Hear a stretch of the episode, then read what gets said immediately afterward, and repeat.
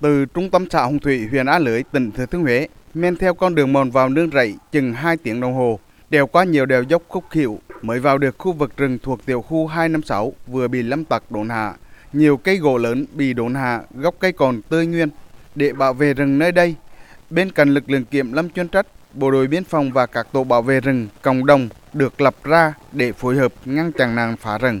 Thế nhưng, những vụ phá rừng tại đây vẫn liên tiếp diễn ra, rừng vẫn ngày đêm bị xâm hại. Ông Nguyễn Văn Sĩ, trưởng nhóm gia khoán bảo vệ rừng tiểu khu 256 ở xã Hồng Thủy, huyện A Lưới cho biết, các đối tượng phá rừng hầu hết là từ tỉnh Quảng Bình vào đây cấu kết với một số người dân địa phương lén lút vào rừng khai thác. Năm cuối năm 2020 là kết thúc hợp đồng thì cho nên cái khó khăn nhất là hiện tại là chi trả riêng nhóm ờ, hộ bảo vệ rừng chi trả là một năm ờ, một lần thì cái khó khăn thứ nhất thứ hai đến thời điểm này địa bàn mới ờ, Ừ, hợp đồng trở lại đầu tháng tư. Thì cho nên cái việc mà à, tuần tra bảo vệ thì để mà kiểm tra nạn phá rừng là hơi hạn chế. Khu vực rừng bị lâm tặc đồn hà do xã Hồng Thủy quản lý, Ủy ban nhân xã Hồng Thủy đã giao khoán cho nhóm hộ ông Nguyễn Văn Sĩ ở thôn Pa Ai, xã Hồng Thủy quản lý bảo vệ. Ông Ngô Hữu Phước, hạt trưởng hạt kiểm lâm huyện A Lưới cho biết, tại khu vực này qua kiểm tra có 10 gốc cây bị chặt hạ, đường kính từ 45 cm đến 70 cm.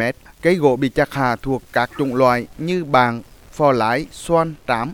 Ông Phước cho biết thêm, tình trạng khai thác gỗ trái phép thường xuyên xảy ra ở khu vực giáp ranh giữa hai tỉnh Quảng Trị và Thừa Thiên Huế.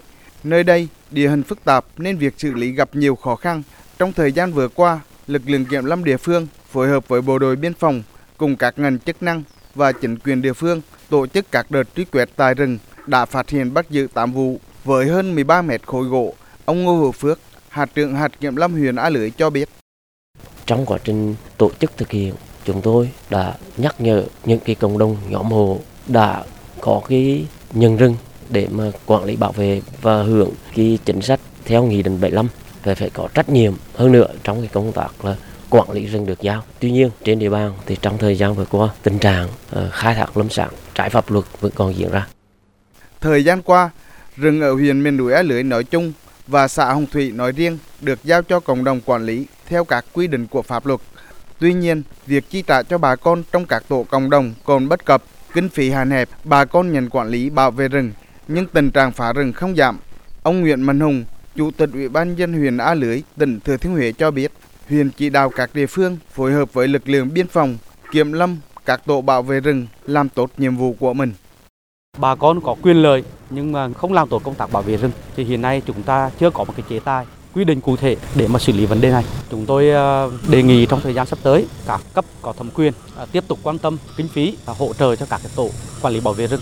Thứ hai là cần có quy định chế tài cụ thể để mà xử lý những cái trường hợp không làm tổ công tác bảo vệ rừng thì ờ, vấn đề khai thác rừng trái phép xảy ra. Theo ông Nguyễn Đại Anh Tuấn, Phó Giám đốc Sở Nông nghiệp và Phát triển Nông thôn kiêm chi cục Kiểm lâm tỉnh Thừa Thiên Huế, thì việc bảo vệ rừng, chống nạn chặt phá khai thác rừng không đúng quy định còn gặp nhiều khó khăn.